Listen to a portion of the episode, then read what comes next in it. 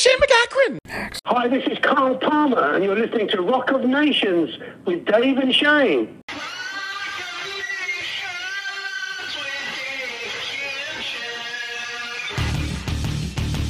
Hey everybody, this is Turner. Hi everybody, this is Rob Halford. The Rudy Sarzo. Hi there, this is Steve Hackett. You folks, this is Rik Emmett of Triumph, and we're talking rock with Dave and Shane.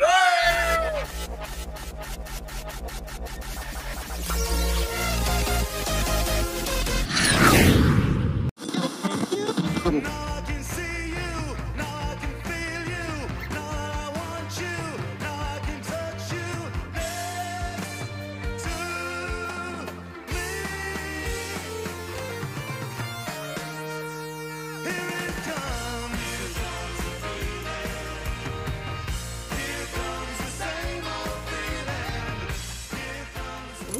are back in action and doing this back in the car like the old days. We're back in the vehicle, in the live vehicle, doing the show. You know, going back to the roots. You know, I was listening to the old tapes, and man, we had so much fun. Yeah. we really did. And uh, brother Shane, we got Carl Palmer on the show talking Asia in Asia live at the Budokan Arena. Carl. yes, oh, dude, I love this. I And now- love this interview, man. Yeah, and now I know we have more to edit. No, I'm just kidding. We're leaving that in. No, no, we're leaving that in. That's fine. Oh man, now this is Tokyo, December 1983, and uh, tell us about this, brother, and how cool. First of all, this was an awesome chat. I mean, this was like Oh, we covered a lot. we covered so much. Wow. A lot. Uh, we, we started with Arthur Brown. You're Yep. gonna love it. Uh, Atomic Rooster. We got into a whole bunch of stuff with Emerson, Lake and Palmer, composing, writing songs Yeah. on the fly with with Keith. His new tour, um, Greg you know- Lake. Yep, um, and and how he remembers Greg, how he remembers Keith, right? Yeah. And it was just so cool, like because he's. I mean, it's bittersweet. He's the last surviving member, obviously, of ELP, and um, it's he takes it very personally to make sure uh, that he's keeping that legacy alive. You know. Um, but also Asia, of course, and just so I mean, so we covered so much ground. Now Arthur Brown even reached out after um, after this chat, which was great, and we'd love to have Arthur on the show too. We would. But so much history. Yeah, Carl was actually going to go to Arthur Brown's show um, shortly after the taping. I think he's probably going right about now when we're actually putting the show together. Yeah. We did this interview a couple weeks ago. Yep. But um, still friends. Uh, that was his first band. Uh, if you ever heard Fire from Arthur Brown, you know, Fire. Yep. Yeah. Oh yeah. Um, classic song, amazing record, The Crazy World of Arthur Brown. That was that was Carl Palmer's first band. That was the guy that brought him in, and he didn't play on the whole record, but he's pretty sure he played on Fire and a bunch of other tracks. But Arthur was like the Gene Simmons, Alice Cooper of his time. Right. Uh, That far back, really, when Yeah. you think about it. I mean, one of the like the, the founder of Shock Creative. Not really. You wouldn't really Yeah. call it Shock, or Yeah. would you? I guess you call it. Yeah, you call it Shock. There was nobody doing Yeah, what he was nobody doing. was doing that. Yeah. it was like bizarre psychedelic stuff with fire and other Yep. things, and the makeup, Yeah. the white on makeup with the One second. Sorry, I had a sniff. Sorry about that. Sorry. Go ahead. That sniff brought to you by Shure Microphone. Now, Sorry about that. The 267 Shure mic is au- audible sound and crystal clarity, especially when it comes to now. No, but I mean, this release um, has been a long time coming. A lot of Asia fans. Mm-hmm. Uh, this was a big deal in the 80s. It was a 1983 show. Satellite. Yeah, in- Yep, in satellite. Tokyo, and it's finally now getting the remastered treatment and, and put out in a deluxe set, two CD, two LP, 40 page, 12 inch book, and a Blu-ray. Mm-hmm. You know, and this is kind of what the police did with their recent uh, release ar- around the world. It wasn't that cool. That was like the yeah. That was I and I was hoping for and uh, I had so many questions. You know, when that came out, I was thinking back to all the questions I had for Miles Copeland. You know, Yeah. but yeah, that was amazing. Um, but this was like um, you know, yeah, December 6, 1983, like you said it. Um, you know, this was the first live broadcast between Japan and MTV in America, and a big, big thing that they did at that Yeah. time, like just you know, huge. And and you think about where technology is today, and with YouTube, and it's like, you know, it's it's mind blowing. It's on another level. You know, And you think about the lineup on this uh, this band, this version of Asia is probably one of the the baddest ass bad. I don't even know how to say it. It's just a badass lineup. Yeah. Geoff Downes, keyboards and vocals. Steve Howe, guitar and vocals. Carl Palmer, obviously on drums. Yep. And their special guest was Greg Lake on uh, bass and lead vocals. Yeah. I mean, come on, dude. That's That's that's a super group. that's a super super group. that's yeah. Yeah. Uh, Uh, John obviously, uh, John John Wetton was um, struggling with alcoholism yep. and some health issues, and he did not make this tour. Yeah. Which I didn't know. I, I, I actually saw this show and I didn't remember. I guess I just thought Yeah. Jeff was was John. I didn't.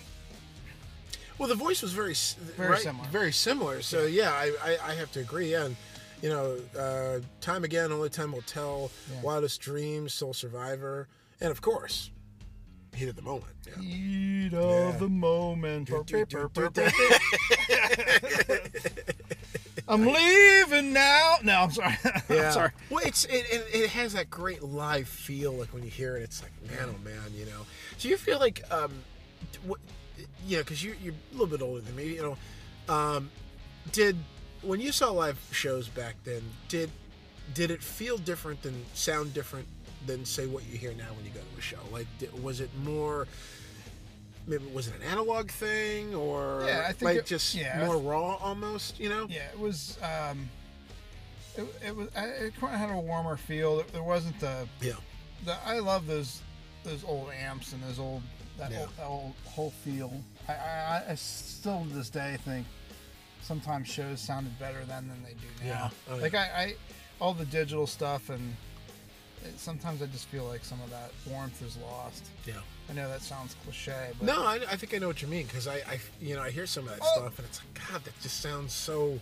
let's take Coldplay Yeah. for example. We, Yep. we both were we went with our our respective others and Yep. stuff, and we went to see Coldplay and her. Mhm. And when her was on, there were um, she's amazing by the way. Great guitar. Oh man, singer, Like guitar. she's like a female Prince. She's Slash incredible. Lenny Kravitz. But- amazing. But, the sound, man, I, I just don't ever remember going to shows that sounded that tinny yeah, and that, and that like, Yeah. it wasn't the whole time, but I don't know if it was the wind blowing or what. Sorta compressed. something moving, but it Yeah. was really compressed and yeah. it was almost uh, a little, little too much to handle from where we were sitting. It was weird. in Yeah. the 200 section. There were times, you know, I couldn't hear the guitar, or it was just Mm-hmm. like, it's like, what, what are they doing? What is that? Is it just, uh, it's, I don't know. It was very strange. And then a Yeah. lot of the stuff sounded very much like, um, not not to not Coldplay, but a lot of it sounded very much like off the albums. You know, like Mm-hmm. the tr- sequencing and, and things like that, and versus just like live. You know, and again, not to knock the band, but I don't know. No, we're not knocking the yeah, band at they're all. great. Yeah, and uh, we're but- not knocking the mix. It's just yeah, it's just it's just it's, the way it's different. It just things feels, yeah. sound. You know, like when I saw Bon Jovi or Kix or or uh, Cheap Trick in a small venue back in the day, Yep. it was in your face. You heard every instrument. You heard Robin. You heard Steve Whit- Whiteman. You heard whoever was singing, and it sounded just pure. Yeah. It was like the record was being That's awesome. performed Yeah. live right in front of you. And yeah, I'm s- I'm sure that I'd love to compare them though. I really would. Yeah, But, wouldn't it be interesting? That would be a great comparison to have. Yeah. but you take like the Fillmore East from the Allman Brothers and take that live recording, and, and that that to me is what a live show used to sound like, Mm. versus now. Yeah. You know, it's like yeah, it's good, but it's not Fillmore East. Right. You got you got to play the old records and Yeah. enjoy a Friday night. You know, crack open an adult beverage and and just try to relive the old days. You know. Yeah, I- I still don't think there will ever be a live recording that will capture what what you what you're seeing in person. But Yeah. You know, especially the energy and that. And again, we'll just revert to Coldplay. But like, have you ever seen a show like that? No. No, never did, have. Did that kind of blow you away? No, it was the graphics were the the design was incredible. Right? Yeah. You know, and I didn't realize there's a fifth member of the band, technically their creative director. I was reading about it, and uh, I mean the, the lights and to have the wristband on, the the that lights up, and to really feel you really felt like you were part of the show. Everybody was. It was really it was really cool. I You were part of the light show. Yeah, you were part of it. Yeah. I just have not been to a show like that before. I've heard about them. I've seen them on Yeah. TV here and there, and you know Super Bowls and stuff like that.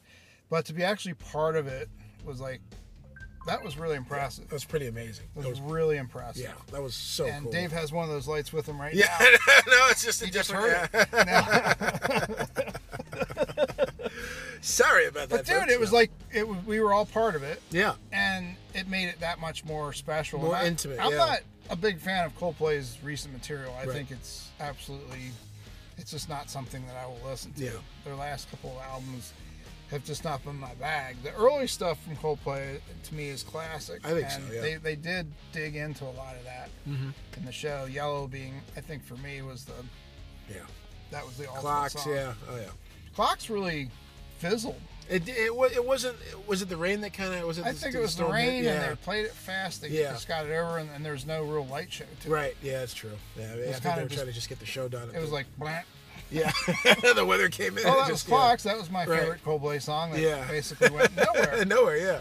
But the BTS song, you know, exploded. Yeah. I was like, wow, this Yeah. is impressive. Yeah, that was. They were just a little too poppy. I mean, I know they're pop, but it's a little too processed and you know, like ultra poppy. I wish they would have stuck to the Yeah. original sound. and- Yeah. I would love an original album, like a, an album that goes back, going back to the roots. You know, would be great. A lot of people have jumped off the, the Coldplay bandwagon, Yeah. and um, I think they could be, they would have been Oasis or U2 at this Mm-hmm. point if they would have just stuck to what. I mean, they're. I shouldn't say they're huge. They sold the stadium out. Yeah, so what am I saying? yeah. But I'm just, I just wonder what they would still be like if they were like the first three albums. Yeah. Wouldn't that be? Yeah. I know. But Carl Palmer, Yeah, Carl Palmer. Speaking, yeah, going back to yeah, absolutely. We uh, we haven't done a show in a while, and maybe it's this vibe being in the in the Oh, old, uh, it. you know, the old unit again. Um, you know, versus doing the Zoom intros. You know, it's like. Uh, it's great, but it's like it's like yeah, we just catch up. You know, we haven't seen each other in God, person in so a much while, to talk so about. yeah, so much to catch up on, and so much to catch up, catch you up on, including Carl Palmer. Are you ready? I'm ready. Let's roll this. The history of Carl Palmer, baby. Yeah.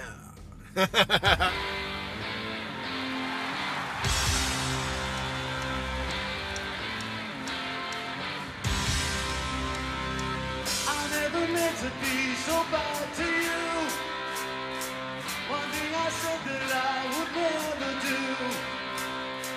One look from you and I would fall from grace. A would wipe the smile out from my face. Do you remember when we used to dance? And incidents arose from circumstance. One thing led to another, we were young, and we would scream together songs unsung.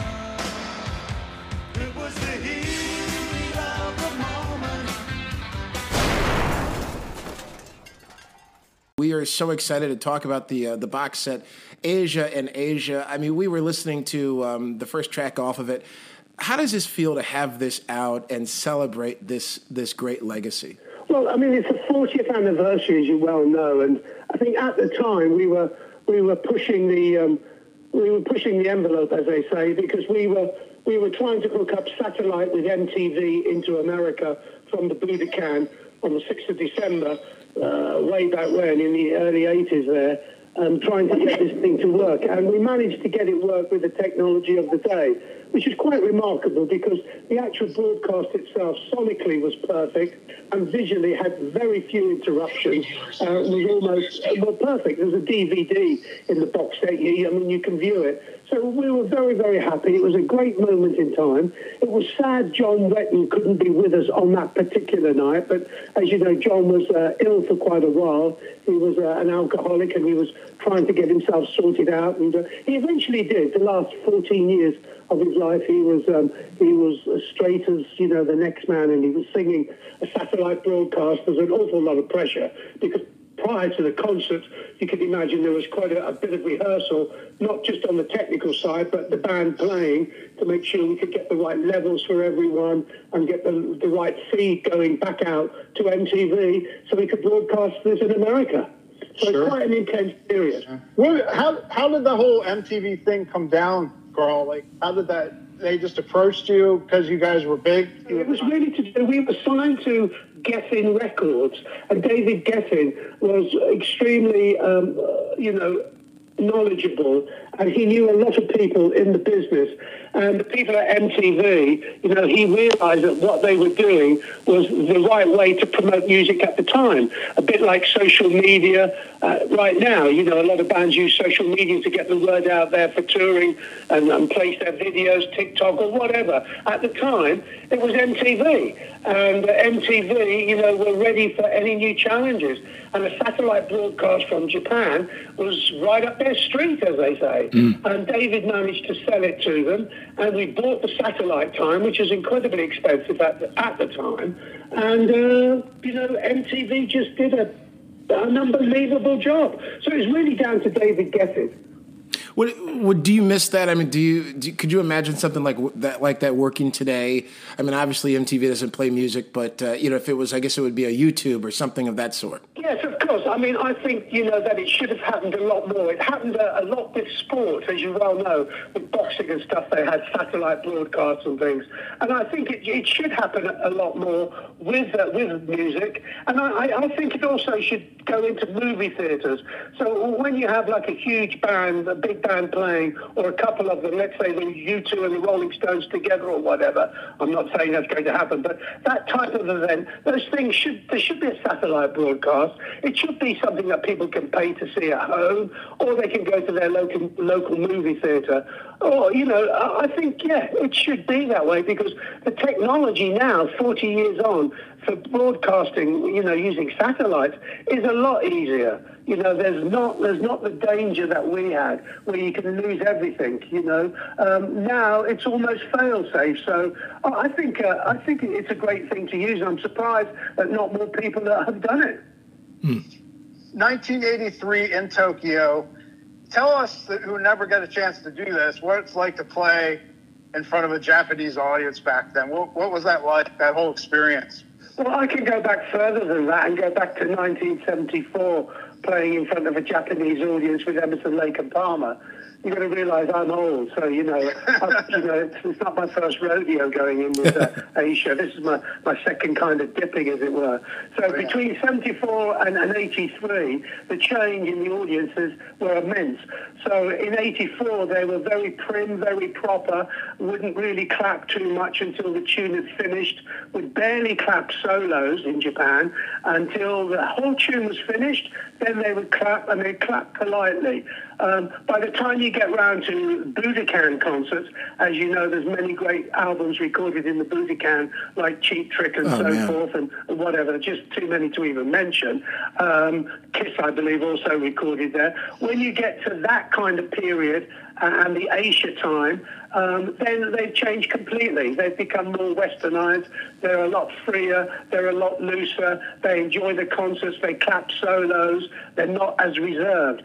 So the change in that sort of 10 year period was absolutely immense, to be honest with you. Meantime, speaking of ELP, of course, you have the Return of ELP tour, uh, and uh, you'll have Carl in your band, you in your band, of course, and uh, you'll have uh, Keith and Greg who will be projected on a video wall. Is this going to be an emotional moment for you? I mean, something I've been working on since 2018. I hmm. started with holograms and visited people in Canada and LA, went through all of that.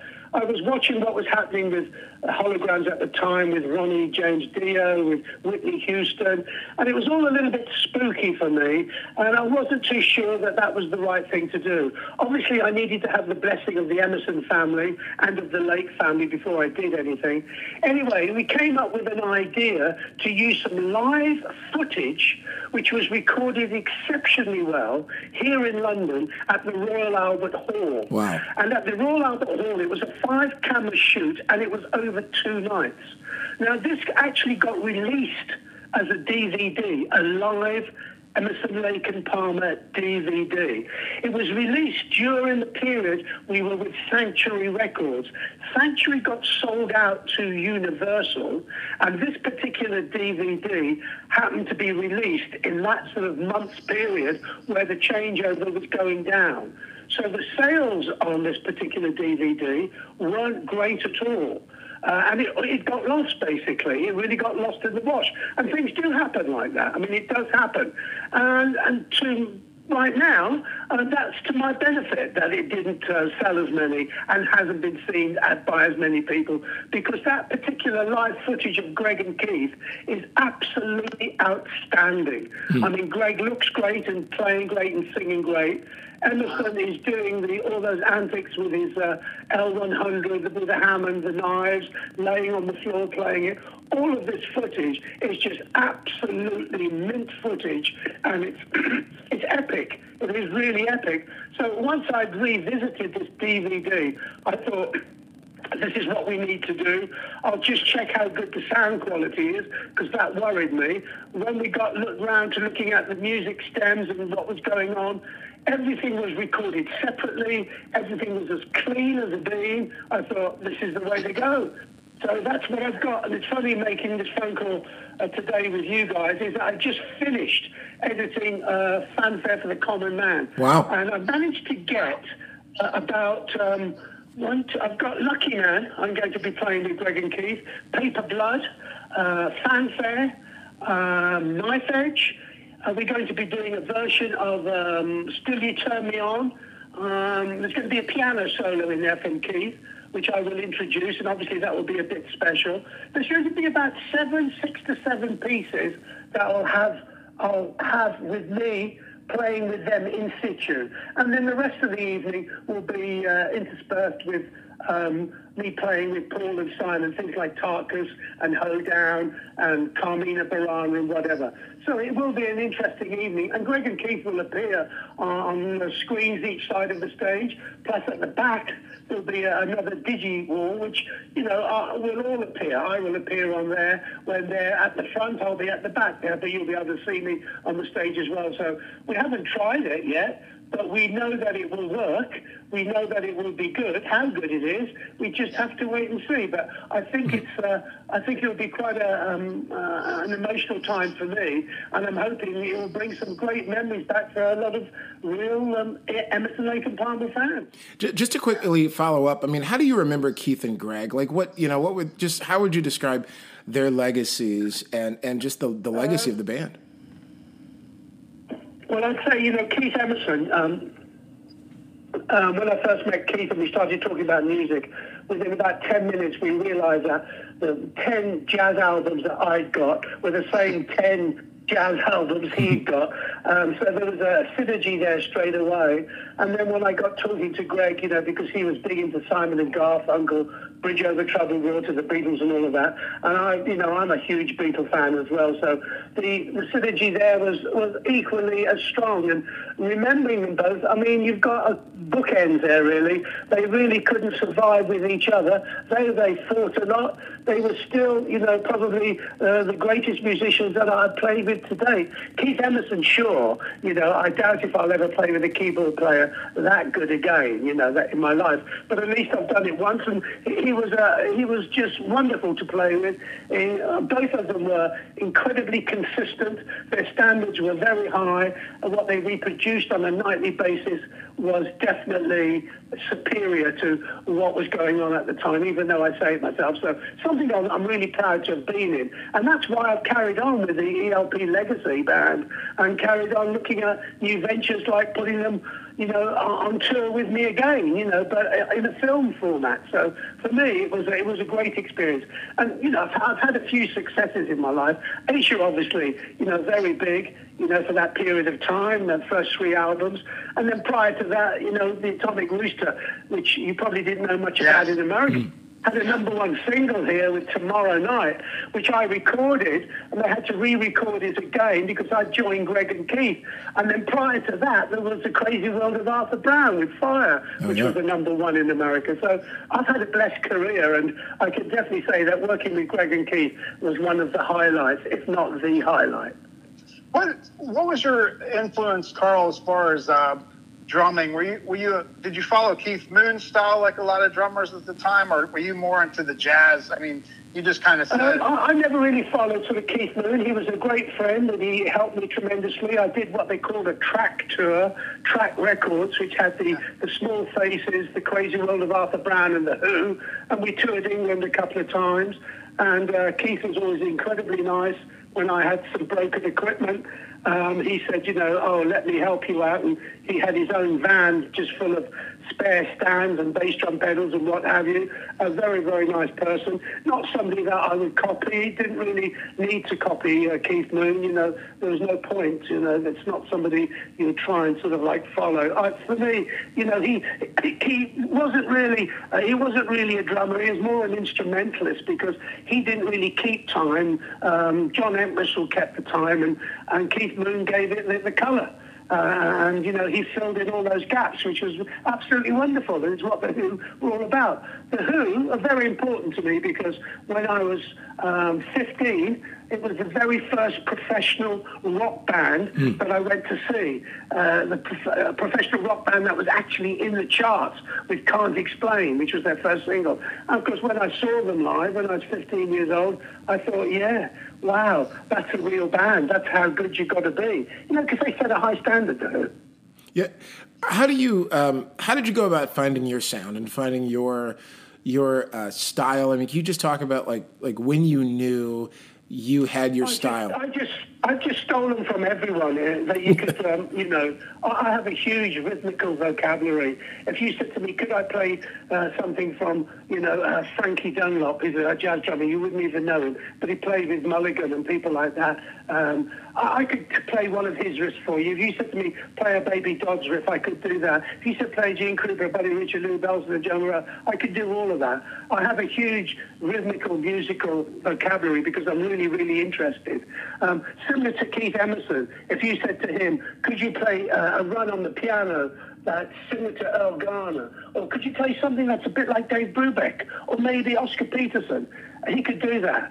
And you usually find that people who are really into their instrument absolutely have to investigate every other person that plays that instrument, you know, as much as possible because there's an awful lot to steal, there's an awful lot to make your own, and it's an awful lot of fun.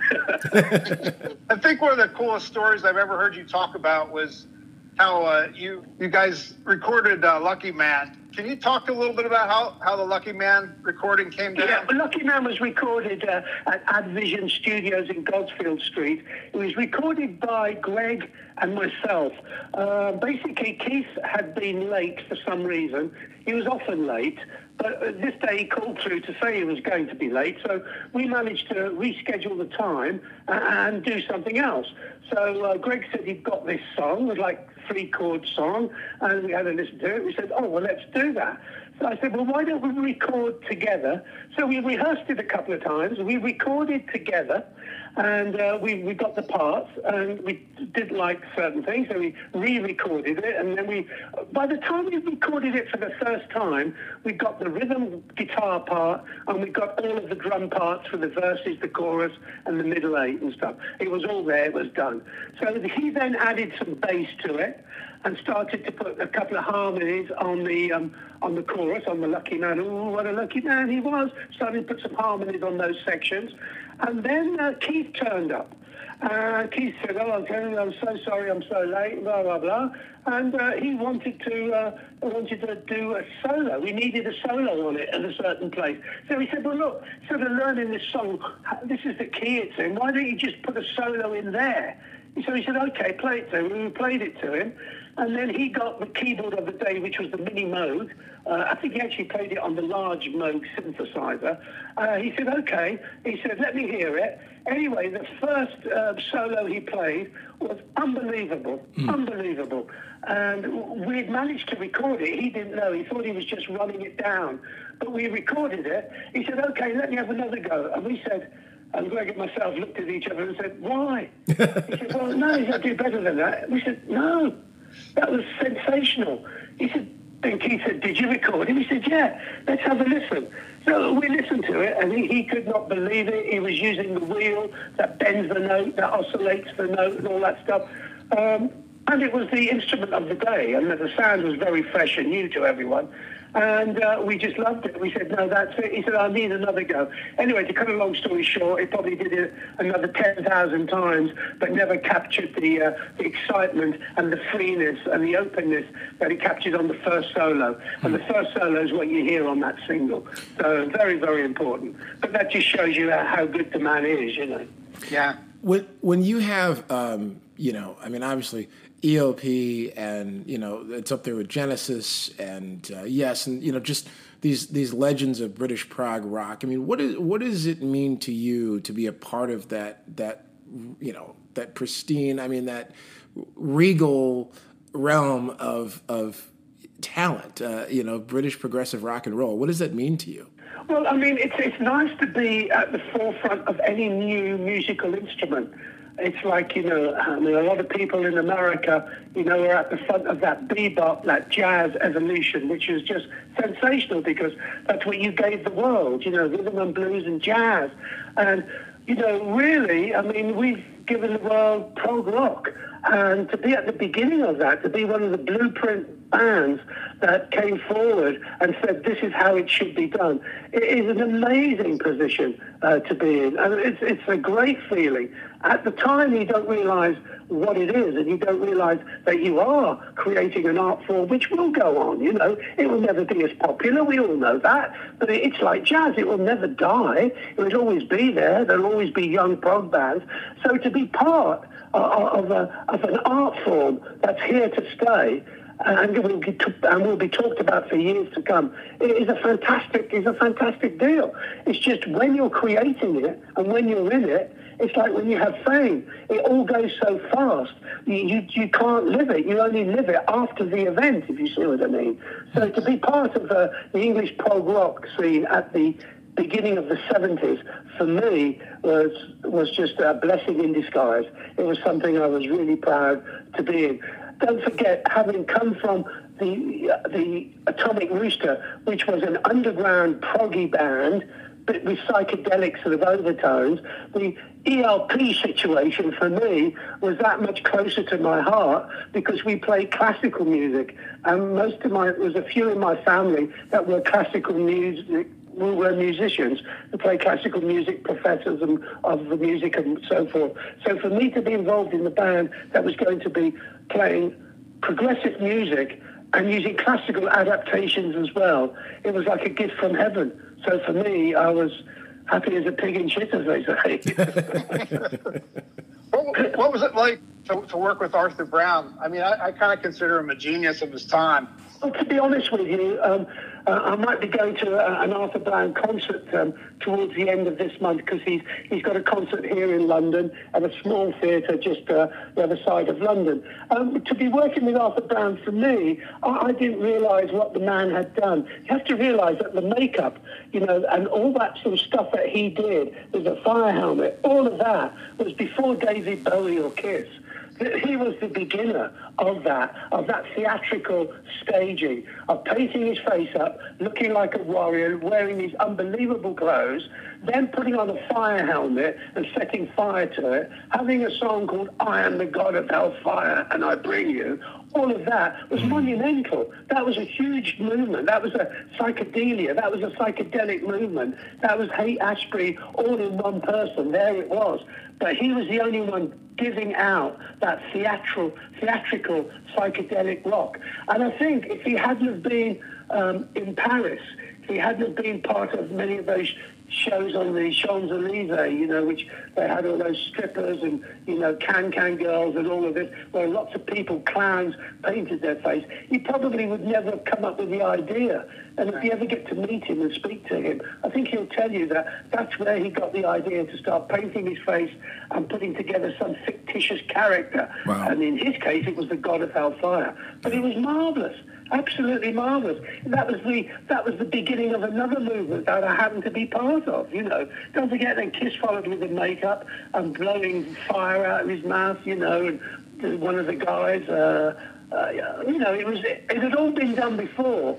They might have done it better and had more success, but there's no doubt that Arthur was the founder uh, of that sort of stage sort of performance that used theatrics, costumes, props, and makeup. Yeah.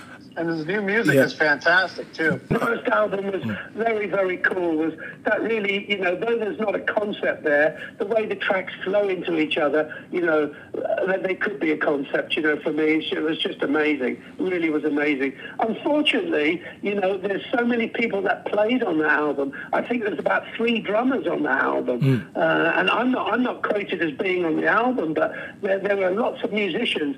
And when I asked Arthur, when they asked me to be in the band, I asked him, "Do you know who's on what track doing what?" Um, he said he couldn't tell because in those days they didn't mark the tape boxes of who did what recording. They just marked the tracks. You know, what track was 13, it was a hi-hat. What track is the bass? It's 13, it's 12 and 10 or whatever. But they never put the musicians down. Um, it was only Arthur's name went on there. And Vincent Crane doesn't even appear on the boxes. And he was, you know, one of the writers on the uh, I Am the God of Hellfire. So, you know, it was, it was a weird time. you got to understand there was lots of other things involved there, you know, a few, uh, more than just beer, if you know what I mean. W- w- would you? I know you said you were planning on attending the um, the Brown show. Would you play at all? No, he, um, I'm going to go. uh, We did the Royal Affair tour in 2019, and I appeared with my band, Carl Palmer's ELP Legacy, and Arthur came on and sang um, Knife Edge and Fire, and then John Lodge came on and did some, and then Asia played, and then Yes played. It was one of those kind of uh, summer sort of like tours, you know, where you play outside, 5,000 people under the uh, marquee, and then 10,000 people on the lawn if you're lucky. You know. so that was the last time I actually performed with Asia. So uh, no, Asia um, uh, with, with Arthur rather. So Arthur doesn't actually know that I'm going to go along and see him. Oh, okay. um, because I'm not 100% sure, but we're going to hope he can get there. But I've told his, his partner. Claire, that you know we're going to try and make our way over. So I won't be playing with him. I'll just be enjoying it, you know, and enjoying Wonderful. watching him. Wonderful. That's Wow. amazing. Yeah. Well, we can't wait to read about your, your, your book. When, when, when will your autobiography be coming out? Well, it's been done. It was finished um, like uh, around about this time last year, and um, BMG, who Emerson Lake Palmer signs it, didn't want to put it out. They wanted to wait until you know things had cleared up with COVID, you know, so I could actually go out and promote it. And now we're looking at talking again this year, and they're talking to me about you know possibly putting it out with something else, with with some vinyl or making it part of uh, uh, you know an Emerson Lake and Palmer CD or something like that. So I don't know. We still need to have that meeting, and obviously you know it needs to happen soon because you need a book takes six months to turn around. So it needs to be we need to have the ideas up and running by the summer. I mean they've got the book. Um, i'll just wait until they're ready. But uh, it was pointless releasing it in that uh, you know in, uh, 2020 2021 period uh, because you know there's no way that uh, any book could be even promoted because it's important here in Europe, not so much in America, but you actually can do a book tour where you, you go to bookshops and, and you sign your book and you do all of that. You don't sell a lot of copies, but it does create a little bit of stir and you get a bit more PR out of it. So, uh, I mean, that's what we were looking at doing. So it'll probably, it'll probably end up being, if it was to come out, it would be Christmas this year. That would be the earliest it would come out. All right. We'll look out for that. Called Fanfare for the Common Man. Love it. I, I love that title too. It's perfect. So fitting. Uh, Carl Palmer is so grateful for your time. Is there anything else you'd uh, like to add? I know you're a very, very busy man now. No, no, that's fine. I've got another interview coming up in about five minutes, so it's been an absolute pleasure speaking to you, both of you guys, and thank you for the interview. And come and see us play in the future whenever you can. Yeah, we can't wait to to. see you. Yeah, I mean, we're we're just so we're, we're so grateful to you and and uh, to all of the people you played with for your gifts of music. I mean, it's it's so enduring and and it's it's a thrill of a lifetime for us to be able to connect with you after being lifelong fans. It really means a lot to both of us. Oh, okay. Well, thanks for your kind words, and uh, you stay well, and uh, I hope we can do this again another time. Yeah!